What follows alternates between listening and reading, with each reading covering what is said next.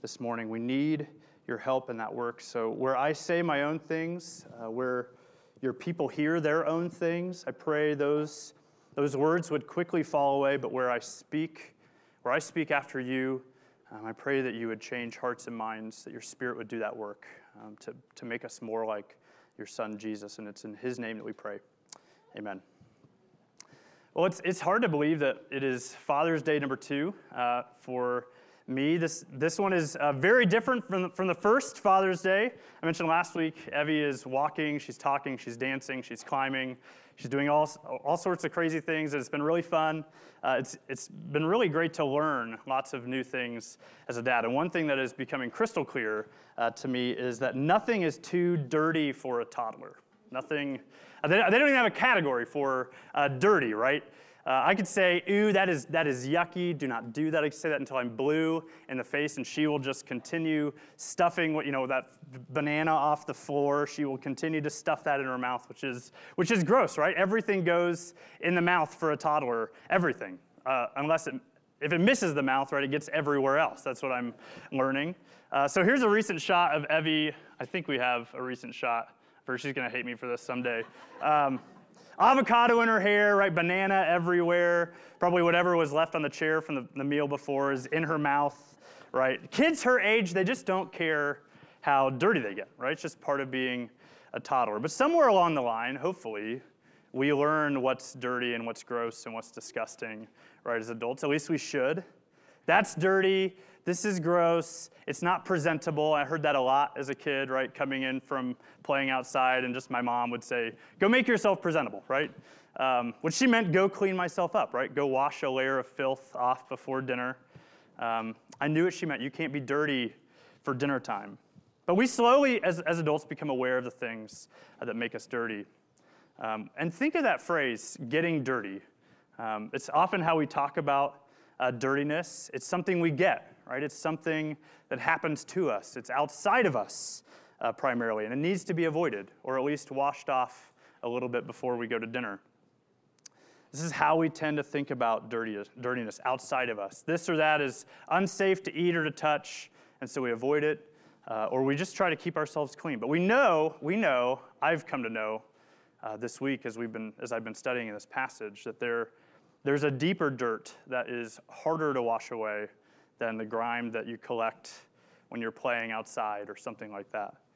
Or the, the stuff that gets on a banana when it's dropped on the floor, right? It's not just the things out there that can make us feel dirty or unacceptable. When it comes to being presentable um, to others, to God, or even to the, the person that you're looking at in the mirror, it's the things on the inside that are the hardest to scrub away. And that's what our text is about this morning this question what makes us presentable to God? What makes us clean before Him? What makes us acceptable to Him? Clean enough to be at His dinner table, so to speak. We're not talking about avocado in the hair or banana between the fingers. Uh, Jesus has a deeper cleansing in mind in this text. He says, Don't confuse hand washing with heart washing. We're talking about hand washing today. We'll see, we'll see three things around this question about what makes us presentable. One, the, the problem of hand washing. Two, the reason we're dirty. And three, the solution that makes us clean. So if you have a Bible, turn to Matthew chapter 15. We're picking up where we left off in the story. We've been walking through the book of Matthew. It's hard to believe that we are already in chapter 15 of this gospel. It's been fun um, to walk through the life of Jesus, but we, we're, we're picking up where we left off last week, where Jesus has just, right, he's just multiplied bread and fish to feed a multitude of people. He's just walked on water across the Sea of Galilee, and now he, and they landed on, on the other side of the, of the lake, the sea, on this place called Gennesaret. Um, and so, so the, Matthew 15 starts with a group of religious leaders called the Pharisees and the scribes. We've, we've met them before, the Jewish big shots, and basically their, their legal team. They meet, they come to Jesus from Jerusalem, from the big city. And if Jesus is still where we left him last week, this is a 30 ish, 31 hour walk from Jerusalem to where he is right now at Gennesaret. Which is a lot of walking. I did a little bit of mapping this week. That's like walking from here to, to Wichita. It's a, it's a really long way uh, to walk. And, and Matthew says that they come with a question for Jesus. They come to confront him with a question, which must, it must be a pretty big deal, right? It must have a pretty, pretty important question to ask. And here's what Matthew tells us in verse 2. This is what they come to Jesus with. He says, Why do your disciples break the tradition of the elders? For they do not wash their hands when they eat. Hand washing. So what, so they come, they, they walk 31 hours to talk to Jesus about hand washing. Jesus, why don't your disciples follow our rules about washing their hands before they eat? Now, kids, let me be clear before we go any farther hand washing is really important. It is important to wash your hands. But this isn't, they're, they're not talking about hygiene here. They're not concerned. This would be a long way to walk to, to make sure that, that Jesus and the disciples are clear on the importance of cleaning your hands to get rid of germs, right? That's not what's going on here. It's not a hygiene issue. This is a religious issue. See, these hand washing rules were part of a set of unwritten rules passed down uh, from the Israelites to the Jewish people into the first century after centuries of God's people trying to make absolutely certain that they were, they were not breaking any of God's laws. God gave them commandments on how to live. And now these, and these important laws need to be kept. And so they, they developed, they created, and maintained a list of unwritten rules, and these hand washing rules were part of them to help them keep God's laws. At least that was the idea. And there were things considered unclean in their time that they couldn't touch or eat or even be close to. If they did, they needed to wash their hands of it to be clean before they could eat. Now, you may have noticed this bowl up here. Instead of just describing hand washing, the ritual of hand washing, uh, to you this morning, I thought I would, I would, go ahead and just demonstrate it for you. So, a little object lesson uh, this morning. First, this, this was a ritual that was only really required if your, your meal is primarily going to be consistent, cons- consisting of bread or something like that. So, if you're mostly eating potatoes, no need to wash your hands before the meal. Um, it, it would also which was bread, I should say, was a staple. So this is pretty common. It's pretty common to do. Remember last week we had a the, the poor boy's meal was was out of bread. This was something that you would do. Also, before you can actually wash your hands in the ritual way, they had to be clean first. So you ha- in order to clean your hands, they have to first be clean, which some of you understand with washing dishes, right? You before you put in the dishwasher, they have to be clean. I'm not going to name any names in our household of why, how that happens, but it does. but it, it's, it's a little strange, but in order to do this right, I'm just going to get a little pump. that I'm sure they would have really liked to have this back in the day, hand sanitizer. But here we go. We're ready to go. Hands are clean. And what you would do is you'd take the cup, you'd fill it with the water, and you'd start with your dominant hand and wash from the wrist bone all through the fingers. Make sure you're really good and clean. And then you do it again, so twice. And I should have mentioned that because I have a ring on my left hand, if I, had a, if I have rings on, you have to take them off unless you never take them off, and then you can keep it on. So because I never take mine off, I'm going to keep it on. So you'd start with your dominant hand, go, go to the wrist. I probably am supposed to take my garment off, but I'm not going to do that for this morning. And you just wash twice. And then, after you're done washing, if you're planning on eating more than two ounces of bread, which is almost always true for me, then you go ahead and say the traditional blessing. You lift your hands chest high and you say, Baruch atah Adonai Eloheinu, which means blessings to our God and Lord Almighty. So you say the traditional blessing and then you just wash, you just dry your hands naturally. No towel. Towel could, could taint the process, so you cannot use a towel to dry your hands. You just, but I'm going to do that because I'm touching an iPad. So I'm not going to, I need to dry my hands. But that's it. That is the ritual hand washing. That is what these religious leaders and their legal team walked 30 plus hours to confront Jesus about. He and his disciples were not doing that before a meal, and they were pretty upset about it. And so, so this, this is what these men believed would, keep, would make you presentable to God. That's it. It's what the religious leaders of the day believed. And that's the ritual that Jesus and his disciples were ignoring, and Jesus can't believe that they've come all this way to confirm about this. He doesn't even answer their question, really.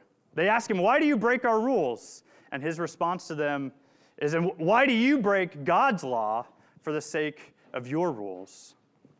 He flips it around on them and he gets right to the heart of things. They couldn't care less about whether someone's hands were, were clean before a meal. They cared about their rules, the things that they had put in place to be acceptable before God.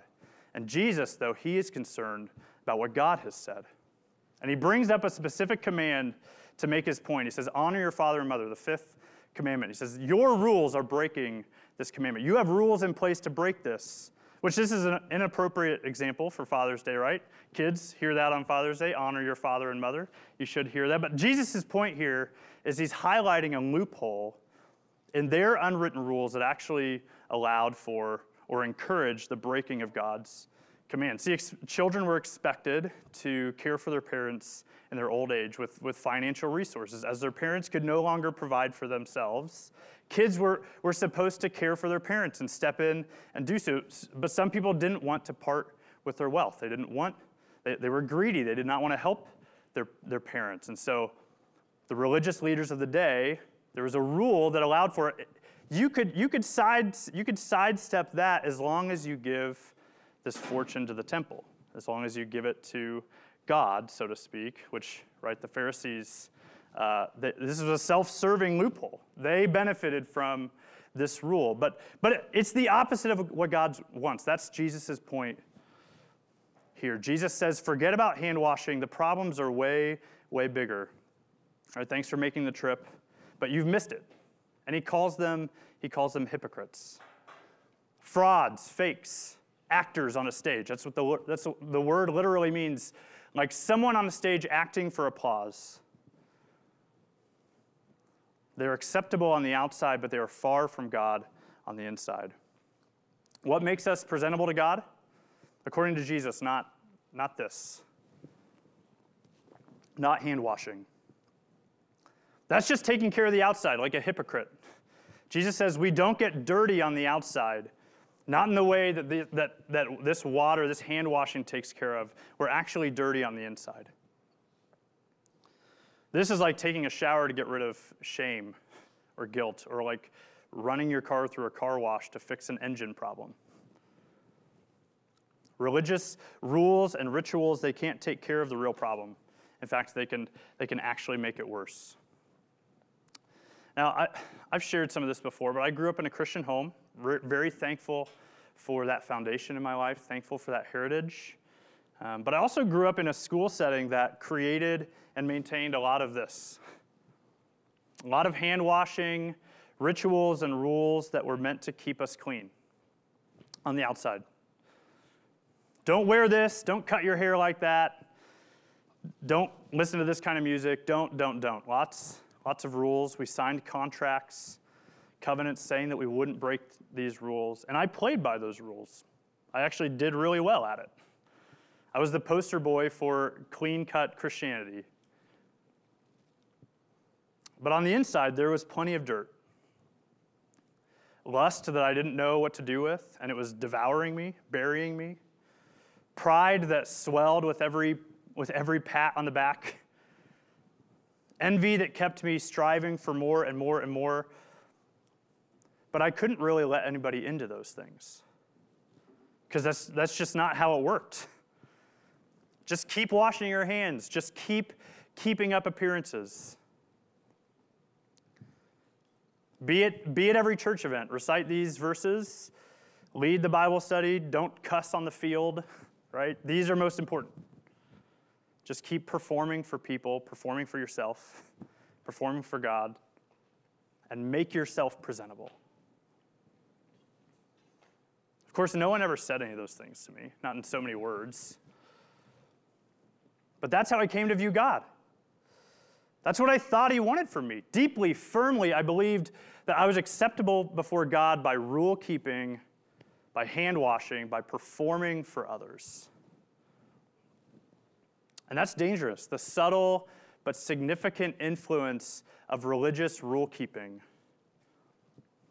I was a, I was a hypocrite, plain and simple, it, especially by definition of what Matthew says, which is like an actor on a stage who is performing for the applause of others. And I'm, st- I'm still fighting that today. I, I will always, I will continue to share that from this stage. I have not arrived, even in the moment, even in the act of, of what I'm doing right now, I fight against performing before others and before God to attain something for, from Him. It's really deep, this performance view of myself before God. And some of you approach God this way too. Look at all these things I'm doing. Look at, look at my track record. I'm trying really hard. Look how clean my hands are. And we miss it. We go through the motions like an actor on a stage performing for applause. And the Pharisees missed it. I miss it. The cleansing I need is not external, it's internal. And this is Jesus, it's his point next as he turns away. He turns away from the Pharisees and he and he turns to the crowds who are standing there listening to this teaching, and he gives them the reason that we're all dirty. This is what he says in verse 10. He says, Hear and understand. Basically, come, listen. This is the main point right here. It's not what goes into the mouth that defiles a person, but what comes out of the mouth. This defiles a person. What makes us unpresentable to God? It's not, it's not what gets on your hands and then onto the food and then into your mouth. That's not it it's what comes out. The problem is the heart, the source of everything, uh, everything we think, everything we feel, that we do. And we've seen this over and over again from Matthew in this, in this gospel, right? Specifically in the Sermon on the Mount. Jesus says time and again, You've heard it said, but I tell you this. You've heard that the problem is this, but I'm telling you it's deeper. You've heard that murder is the problem, but I'm telling you it's anger. You've heard adultery is the problem, but I'm telling you it's lust. Even in the good things you do, in your praying, in your giving, in your fasting, you do those things like actors on a stage, and that's a problem. That's a heart problem. Your problem is with your heart, not with your hands. And these rules, these rituals, these things that we've created to try to keep ourselves clean, they're worthless. In fact, they're dangerous. Uh, the disciples, they're here too, and at this point, they're obviously uncomfortable. They're Jews. They've, they, this is the water they swim in, right? These, these unwritten rules. And they must have been thinking this whole time as they're not washing hands before eating bread. Oh man, we're busted. They're gonna get, they're gonna catch us at some point. And here they are. Now they've come, and they approach Jesus and say, "Hey, Jesus, those guys are pretty. They're pretty ticked about what you just said." And by the way, what did you just say? Like, we don't get it. We don't understand. They're blind, they're blind to Jesus' point, just like the Pharisees. And Jesus says, don't, look, don't worry about them. They're like, they're like blind guides leading the blind into a ditch. Let me explain. And he goes into an explanation that stops just, just short of a full anatomy lesson. He says this Look, think about the food that you eat. Think about the, the most expensive steak, the most extravagant meal you've ever had, and that 10 piece nugget meal from McDonald's. Both of those, when you eat them, they go into your mouth, through your stomach, and they end up in the same place. Right? They exit in the same place with no bearing on your soul, no, no bearing on your character, on what you say, nothing. He says, You eat it, it goes through, and it comes out. That's what I'm trying to tell you. Don't worry about this food or that food or hand washing or not. Those things are trivial. He says they can, in fact, get you way off track and you miss the heart of the matter because what matters is the heart. It's having a clean heart, not clean hands. He says you're missing, you're missing the forest for the trees. And he goes on to list what, what makes someone really, truly dirty, right out of the Ten Commandments. As he's already used the fifth commandment as an example of the ways that these rules break God's laws. He says, No, actually, what, what makes you dirty is the breaking of these commandments evil thoughts, adultery, sexual immorality, theft, slander. It's not an exhaustive list, but it proves the point. There's no food on the list, there's nothing about dirty hands. The problem is the evil in our hearts. We have a heart problem. Once again, uh, this week, we we were confronted with, with terrible evil, right? The worst, the worst mass shooting in the history of this country. And while any, in any particular instance of evil, the motives and the circumstances may be, may be different, Jesus tells us that the, the origin is the same. Whether as seemingly small as, as a white lie or gossip, or as undeniably horrific and tragic as the terror of a mass killing, all evil comes from the heart. And if, you, if you've paid attention to the media coverage and if you've been active on, on social media, you've read post after post about what the real problem is here, right? This is the real problem, right? It's, it's this thing or that policy or this group of people, right? If we could just get that fixed, everything would be fine. And I'm not going to go into the details there here. I'm smarter than that this morning. But the problems are almost always all out there, right?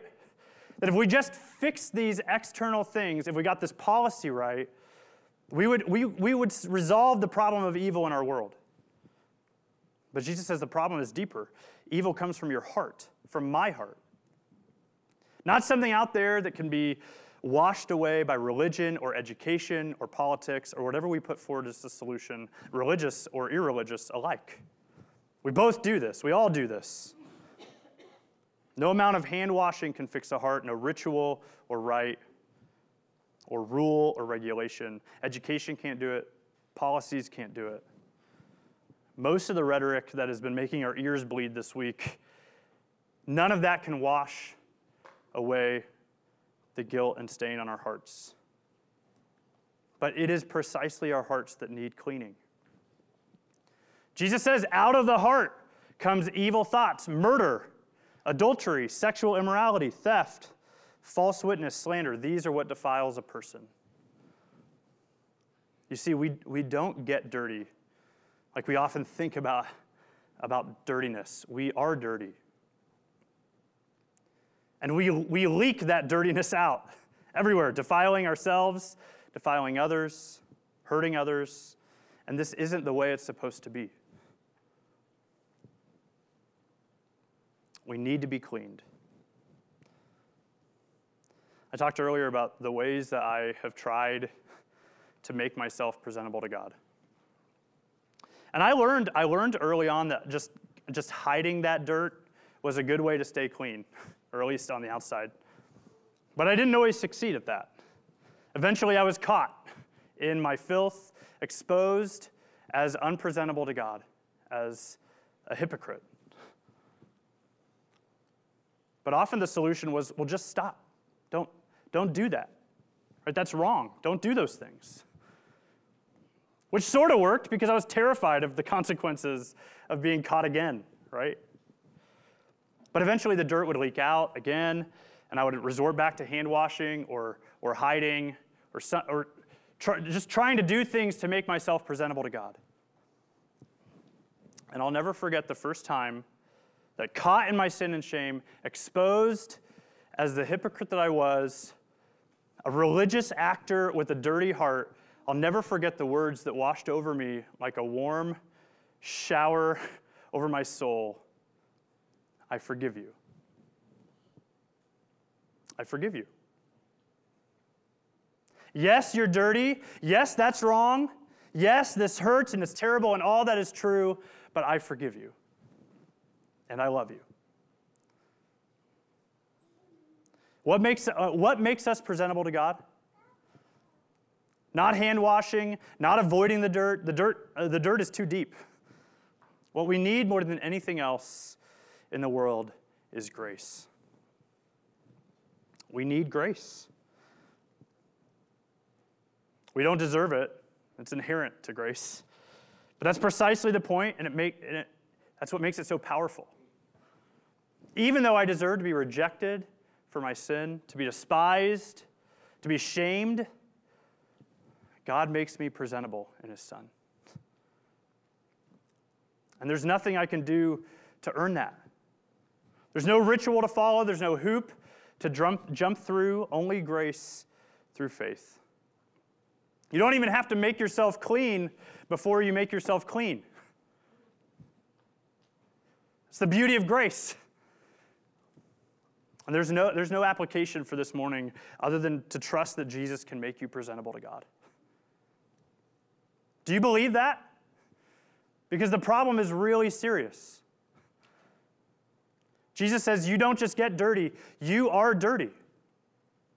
And anything you try to do about it will fail, except trusting that He has already done it for you, that His blood can make you clean.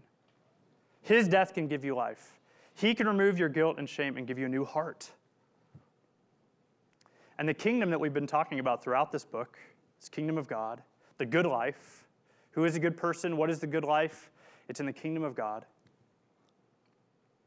You can't get into this kingdom with a dirty heart.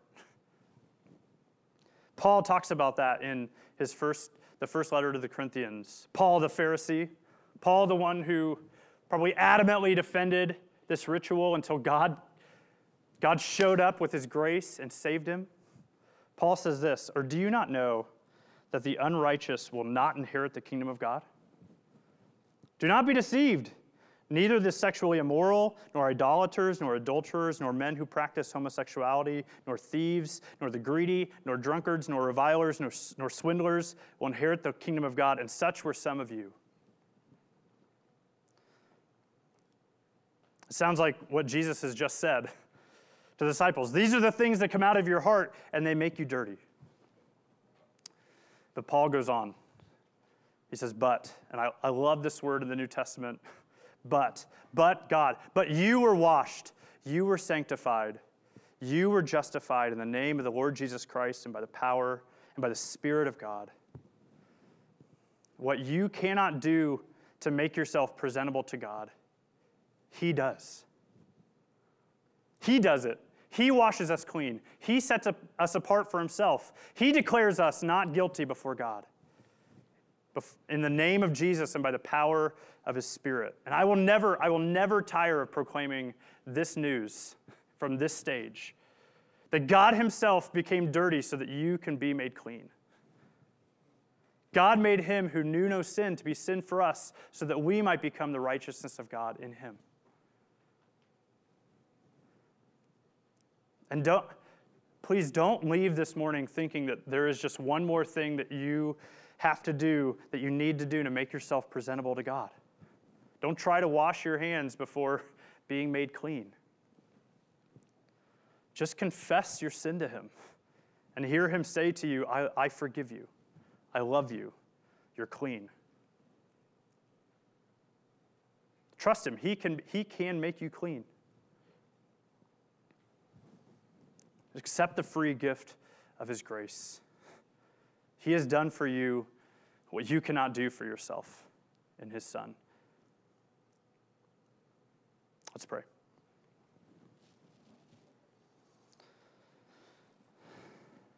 Father, you say in your word, 1 John 1, that if we confess our sins, you are faithful and just to forgive us our sins and to cleanse us from all unrighteousness. You are, you are faithful and just, O Lord, to forgive sin and to make us clean. This is the good news. This is why we meet. This is why we're here. To believe this good news and to proclaim it with boldness. Thank you for making a way for us to be presentable to you. You have already done all that we need, and you give us, you give us your spirit to continue that work of cleansing. Help us to reject the lies that we have to make ourselves right before you. We can't. Thank you for saving us. Help us believe the truth that your grace is sufficient to make us right before you. We pray these things in your Son's name. Amen.